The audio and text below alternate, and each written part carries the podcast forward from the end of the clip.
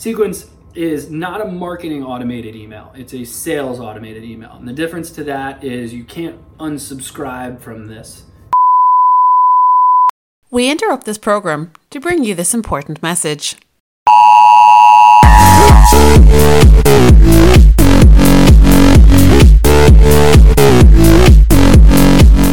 Welcome to Marketing Interruption, a daily podcast powered by BlueTuskr that interrupts your day with marketing news, tips, and strategies from an entrepreneur who lives and breathes marketing. Now, let the interruption begin with your host, Andrew Maff.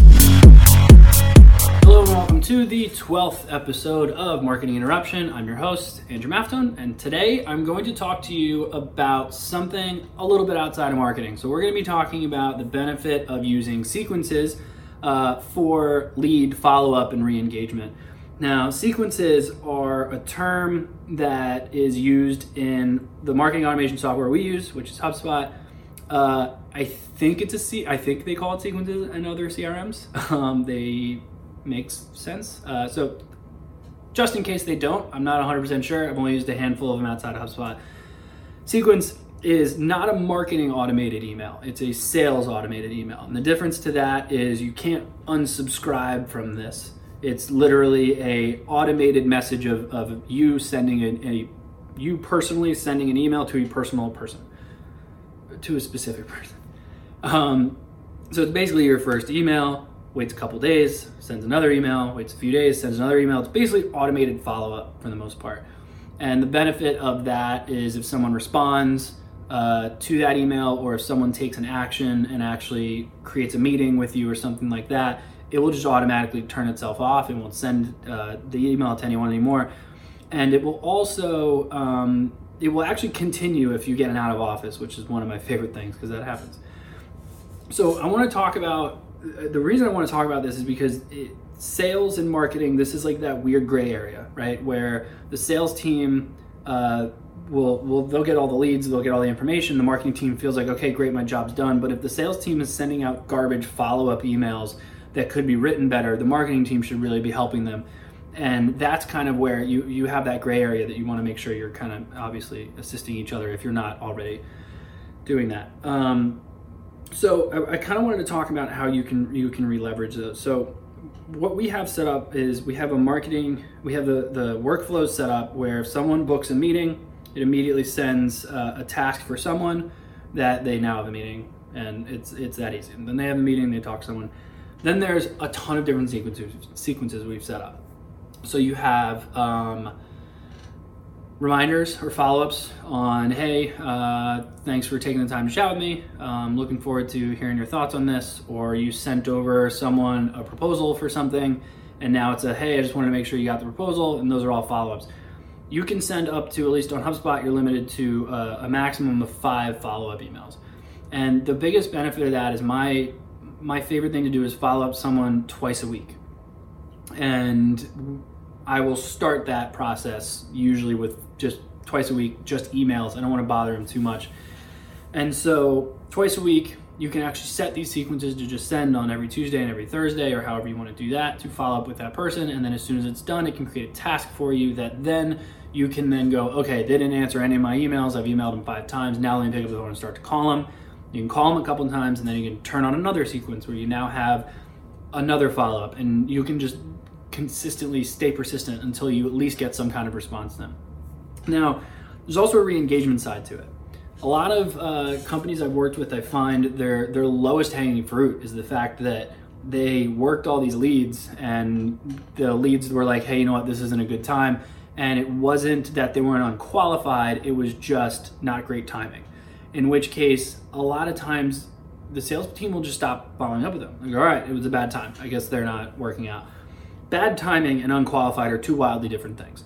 And if you can say, okay, these people are bad timing, you can actually set up an automated uh, workflow in HubSpot that says, as soon as someone goes into bad timing, wait however long in whatever's relevant in your company, but wait six months, then create a task for me to try again and follow up. And then you can just create a create a sequence that immediately emails them five times that basically just says, hey, I know we spoke a while ago. I know it wasn't great timing. I just wanted to kind of get back to the top of your inbox and see how things are going. Um, if it's still bad timing, totally understand. Don't want to bother you. Something like that. Hey, just following up. Hey, just following up. That kind of thing. These are great ways to leverage the workflow in HubSpot that then gives you the ability to do the sequence and and personally follow up with someone instead of just sending them a bunch of really random automated emails of here's a piece of content, here's a piece of content. The inbound marketing side of things, I don't want to say it's done, but it can be slowed down once they become a contact.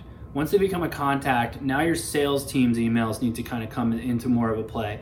You have to write those emails much more calm. Providing content, providing you know uh, obviously fantastic but I find a lot of these emails are, hey, I was just thinking about you. Here's a video that we just made that I think would be great for you.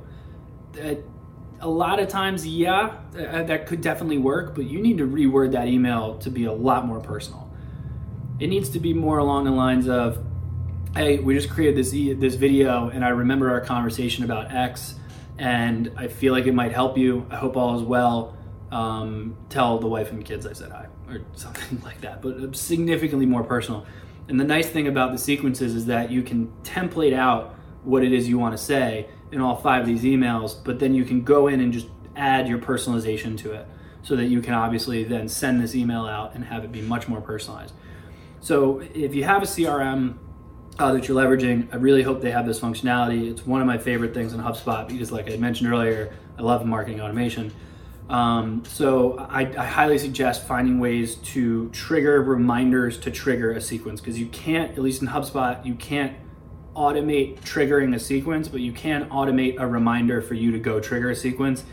And if you're if you have LastPass or 1Password or whatever it is you guys use, you can definitely share it with a VA and just be like, hey, when I get this task, go trigger that sequence. And then you never touched anything, and there, you've automated it and you outsourced the simplest part of it. Um, so featured tool. Uh, obviously, don't want to say HubSpot again because we did that yesterday. So let's see with sequences. I feel like I should have had this prepped and ready to go, and I wanted to use HubSpot again, but it, it doesn't seem accurate to do it, or it doesn't seem right to do it twice. So I guess with sequences, I'm gonna give some credit to uh, Grammarly. Let's use Grammarly.